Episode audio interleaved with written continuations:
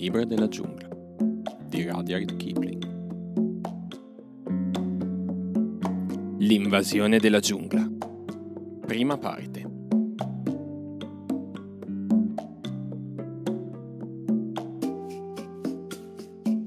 Vi ricorderete che, dopo che Mowgli ebbe inchiodato alla rupe del consiglio la pelle di Shere Khan, disse a tutti quanti restavano del branco di Sioni che da quel momento in avanti avrebbe cacciato da solo nella giungla, e i quattro figli di mamma e babbo lupo gli chiesero di cacciare con lui.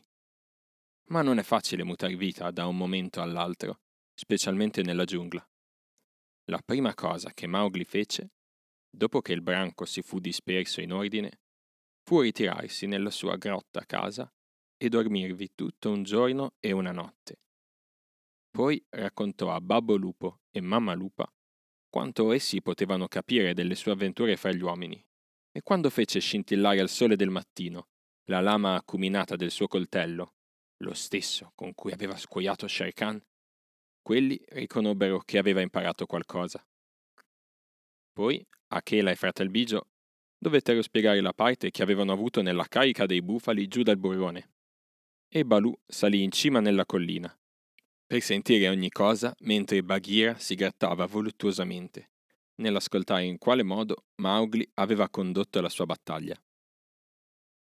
Il sole si era levato da un pezzo, ma nessuno si sognava di andare a dormire, e di tanto in tanto, durante la narrazione, Mamma Lupa alzava il muso e fiutava compiaciuta una buffata di vento che le portava l'odore della pelle di tigre dalla rupe del consiglio.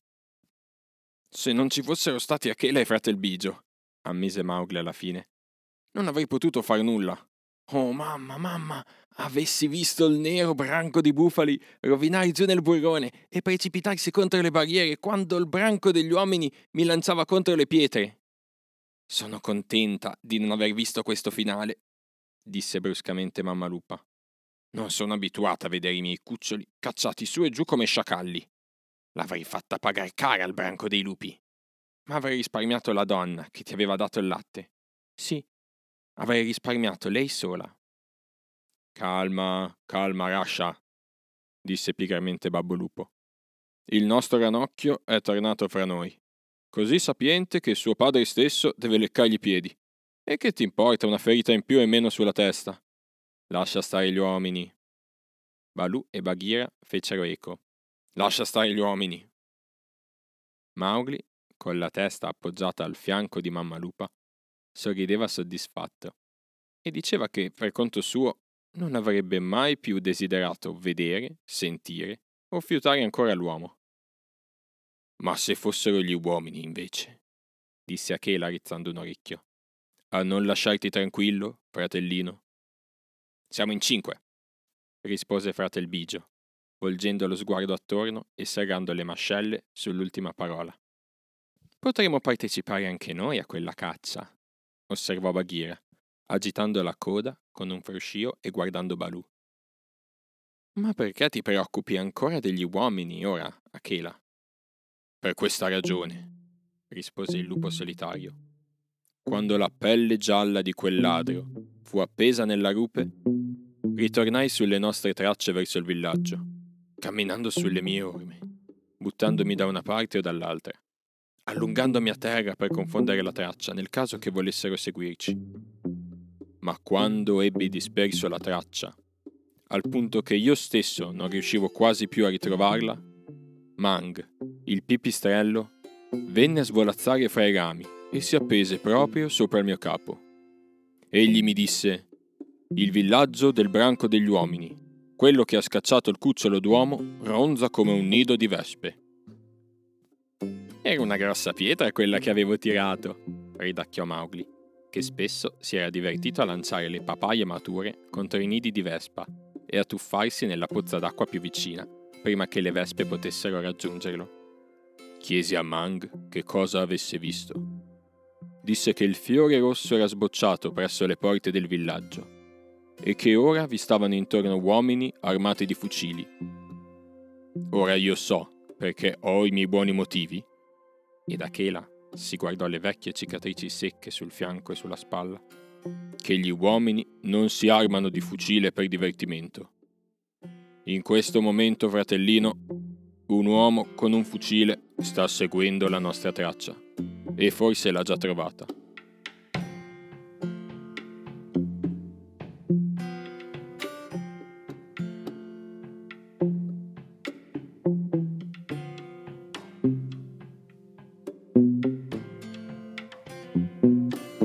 Lo farebbe?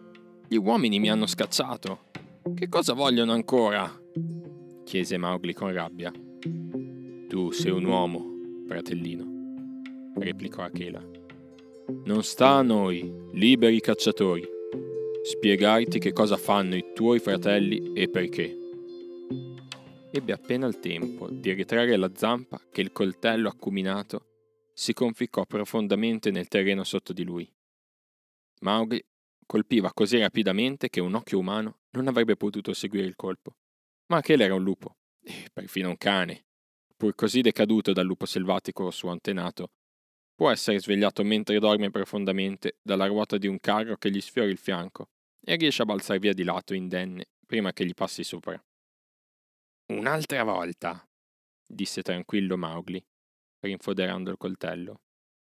Parla del branco degli uomini e di Mowgli in due momenti diversi, non nello stesso.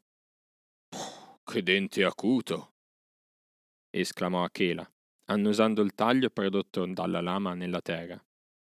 Ma vivendo col branco degli uomini, ti sei rovinato l'acutezza della vista, fratellino. Avrei avuto il tempo di uccidere un capriolo mentre tu tiravi.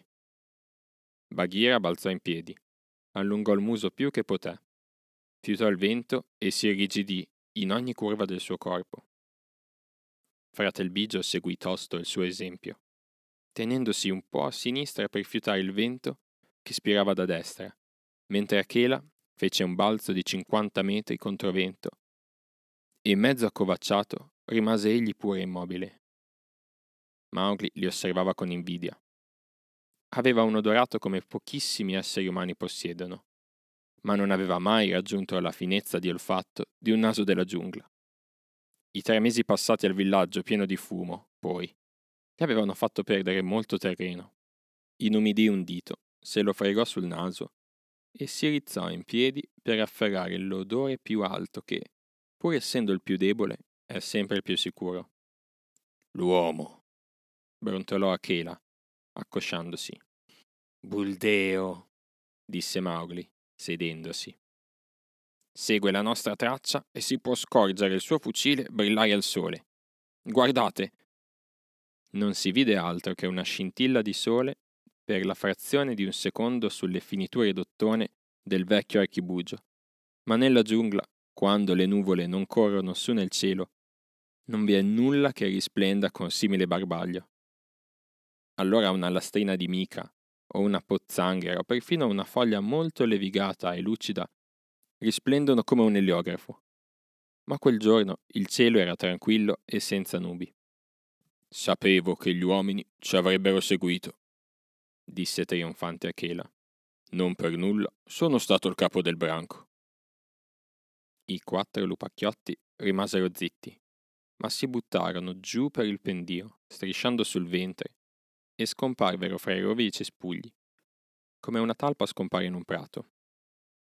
Dove andate senza attendere la parola d'ordine? le richiamò Mowgli.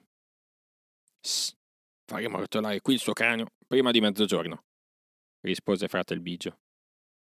Indietro, indietro ed aspettate. L'uomo non mangia l'uomo, gridò Mowgli. Chi sosteneva un momento fa d'essere un lupo? Chi mi ha lanciato il suo coltello perché io pensavo che fosse un uomo? osservò Achela, mentre i quattro lupi se ne ritornavano di malumore e si accovacciavano. Devo dare la spiegazione di tutto ciò che voglio fare? chiese Mowgli incollerito. Eccolo l'uomo, è l'uomo che parla, mormorò Bagheera sotto i baffi. Gli uomini parlavano proprio così, attorno alle gabbie del re a Odipur. Noi nella giungla sappiamo che l'uomo è il più sapiente di tutti, ma se dovessimo credere alle nostre orecchie, concluderemmo che è il più stupido di tutti gli esseri. Poi aggiunse, alzando la voce. Il cucciolo d'uomo ha ragione in questo. Gli uomini vanno a caccia in branchi. Ucciderne uno, senza sapere cosa faranno gli altri, è una caccia sbagliata. Andiamo a vedere che intenzioni ha quest'uomo nei nostri riguardi. Noi non verremo, brontolò fratel Bigio. Caccia per conto tuo, fratellino. Noi sappiamo quello che vogliamo, e a quest'ora avremmo già potuto portarti la testa. Lo sguardo di Mowgli errava dall'uno all'altro dei suoi amici. Il suo petto era ansante e i suoi occhi pieni di lacrime. Fece un passo verso i lupi e piegando a terra un ginocchio esclamò E io non so quello che voglio. Guardatemi. Essi lo guardarono, sentendosi a disagio, e mentre i loro occhi cercavano di sfuggire, egli li fissò ripetutamente, finché il pelo si rizzò sui loro corpi, ed essi si misero a tremare in ogni membro, e Mowgli continuava a guardarli. E adesso? domandò. Chi è il capo di noi cinque? Tu sei il capo, fratellino, disse fratel Bigio, leccandogli allora un piede. Allora seguitemi, disse Mowgli, e di quattro gli si misero alle calcagna con la coda fra le gambe. Questo avviene perché tu hai vissuto col branco degli uomini, osservò Bagheera, muovendosi leggera dietro loro. Ora, Balù, nella giungla, vi è qualcosa di più che la legge della giungla?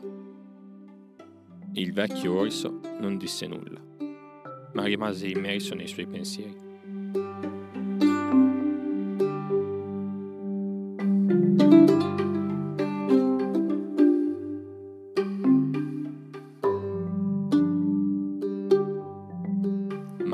Scivolò silenziosamente attraverso la giungla per incrociare ad angolo retto il sentiero di Buldeo finché, spartendo i cespugli, vide il vecchio col fucile in spalla seguire frettoloso la traccia di due notti prima.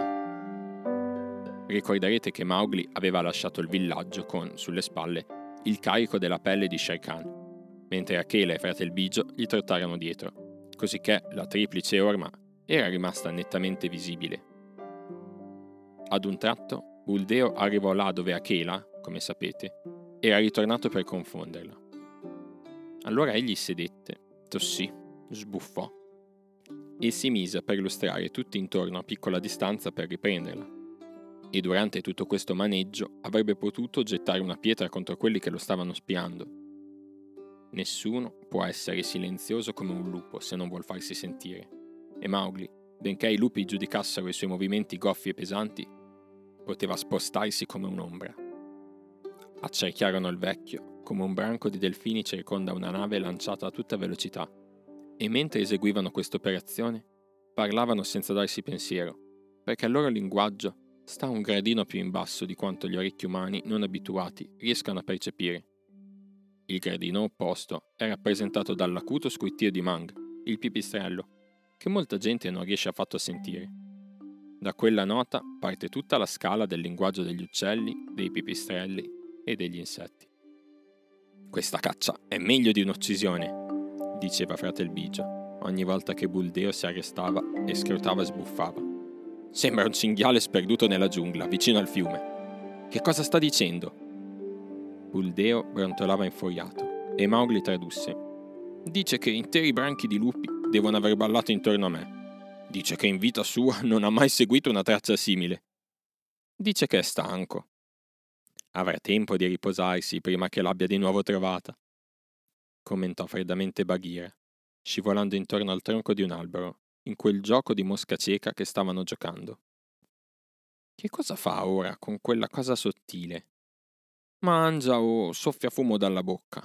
Gli uomini giocano sempre con la bocca, disse Mowgli.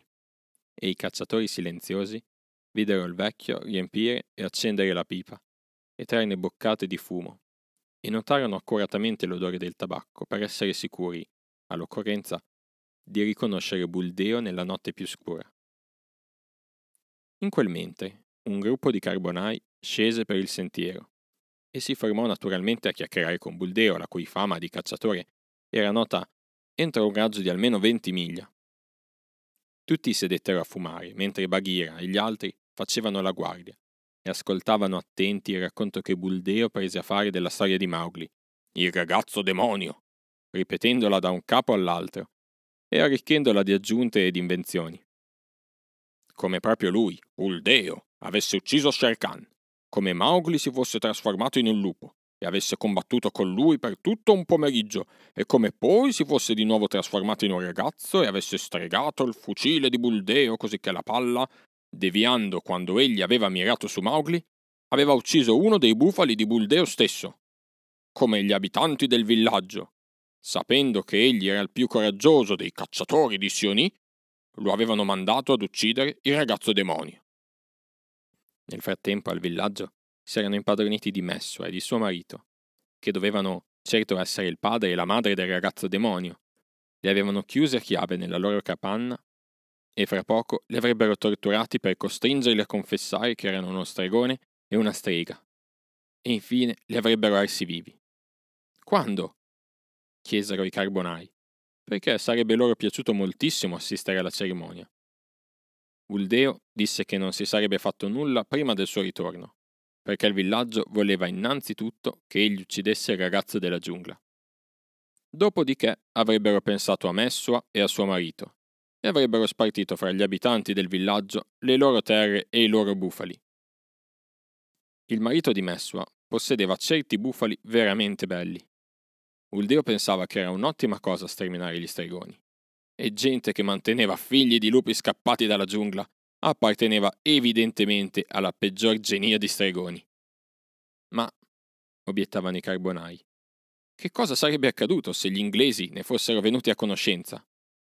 Avevano sentito dire che gli inglesi erano tanto pazzi da non permettere agli onesti contadini di uccidere in pace gli stregoni.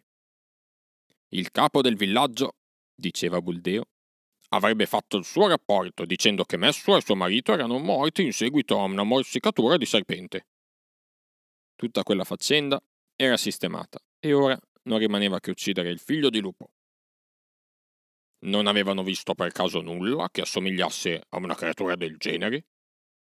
I carbonai si guardarono intorno impressionati, ringraziando la loro sorte di non averla vista, ma non avevano dubbi che un uomo coraggioso come Buldeo sarebbe stato in grado di scovarla quando avesse voluto.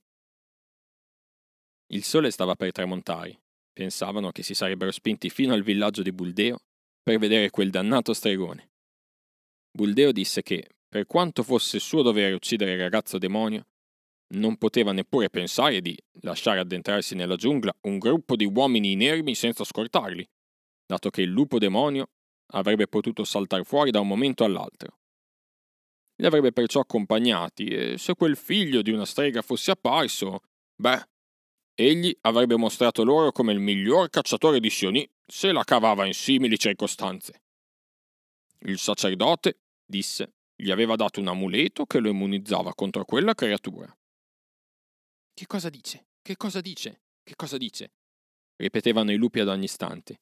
E Mowgli continuò a tradurre, finché giunse alla parte del racconto che parlava di streghe. Questa restava al di là della sua comprensione. E così spiegò che l'uomo e la donna, che erano stati così buoni con lui, erano stati messi in trappola. L'uomo mette in trappola un altro uomo? chiese Bagheera. Così pare, ma non capisco bene tutto quello che dice. Sono tutti pazzi.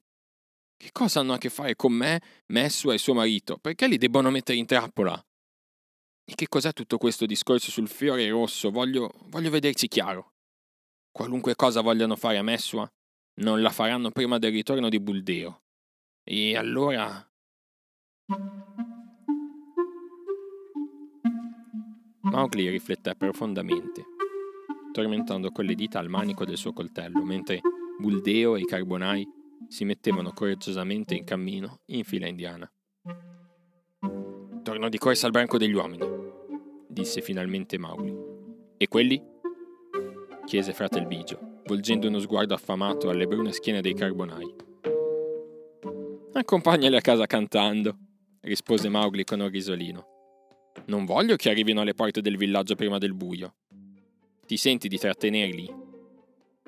Frate il Bigio scoprì i denti bianchi con aria di disprezzo. Posso farli girare come capre legate al picchetto, se è vero che conosco l'uomo. Questo non mi occorre, tienili un poco allegri col tuo canto, perché non si sentano soli lungo il cammino. Ma non è necessario, fratello Bigio, che la canzone sia proprio delle più dolci. Ma con loro, Bagheera, e unisciti al loro canto. Quando sarà calata la notte, vienimi incontro al villaggio. Fratel Bigio conosce il posto. Non è facile lavorare per un cucciolo d'uomo. Quando potrò dormire? chiese Bagheera sbadigliando, sebbene i suoi occhi dimostrassero che era molto divertita. Proprio a me tocca cantare per gli uomini nudi. Ma proviamo.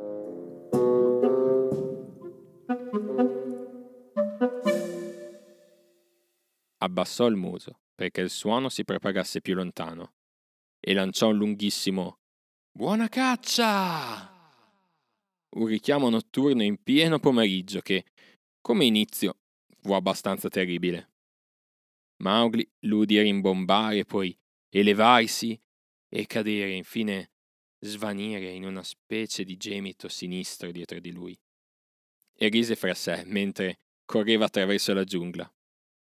Vide i carbonai ammucchiati in gruppo e la canna del fucile del vecchio buldeo che si spostava, oscillando come una foglia di banana, verso tutti i punti dell'orizzonte. Poi Fratel Bigio lanciò un Yalahi! Yalaha! che è il richiamo per la caccia al capriolo, quando il branco innalza il Nilgai, il grosso bufalo turchino. Il grido sembra venire da ogni parte della terra, più vicino, sempre più vicino, finché terminò in un urlo troncato improvvisamente. Gli altri tre risposero in modo che Mowgli stesso avrebbe giurato che tutto il branco fosse riunito ad urlare e poi tutti insieme attaccarono il magnifico canto del mattino nella giungla, con tutte le variazioni, le fiorettature e le modulazioni che un lupo dalla voce profonda conosce. Questa che vi offro è una rozza versione di tale canto, ma voi dovete immaginarvi la potenza del suo suono, quando rompe il silenzio pomeridiano della giungla.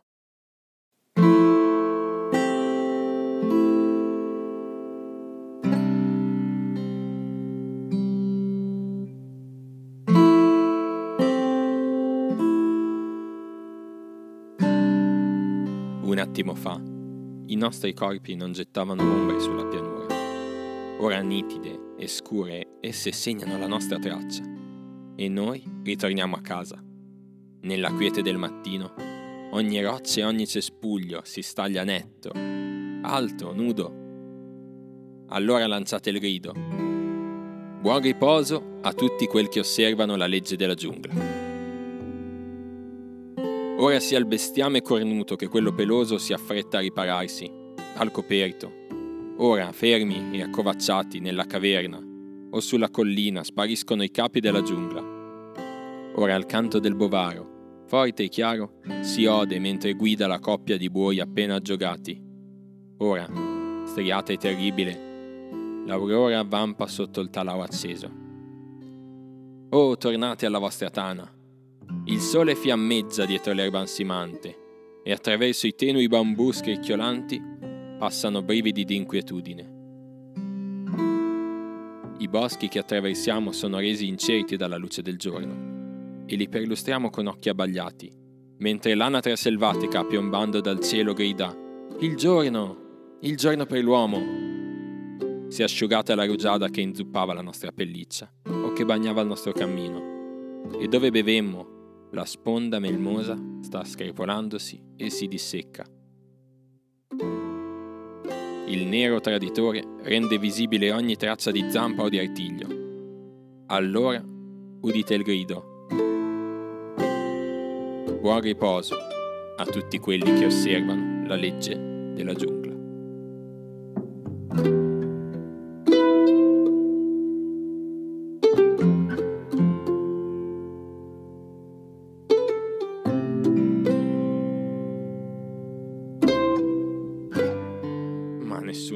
traduzione può rendere l'effetto di tale canto, e nemmeno l'accento di disprezzo, che i quattro misero in ogni sua parola, quando udirono lo scricchiolio dei rami sotto il peso degli uomini che in gran fretta si arrampicavano sugli alberi.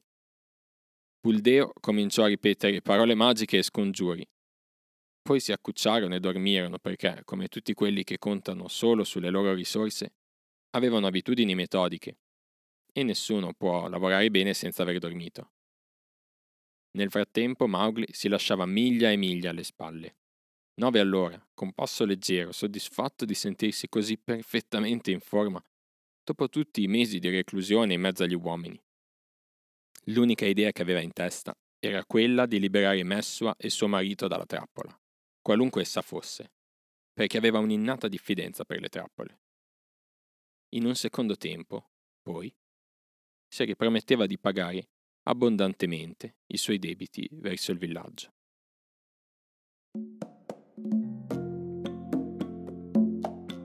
Avete ascoltato Il libro della giungla, storia di Mowgli, tratto dall'opera di Rudyard Kipling. Le musiche sono di Blue Dot Session. Questo audiolibro è letto e curato da Filippo Buscaroli. Se volete sostenere questo lavoro, potete lasciare una recensione o parlarne con gli amici. Grazie per l'ascolto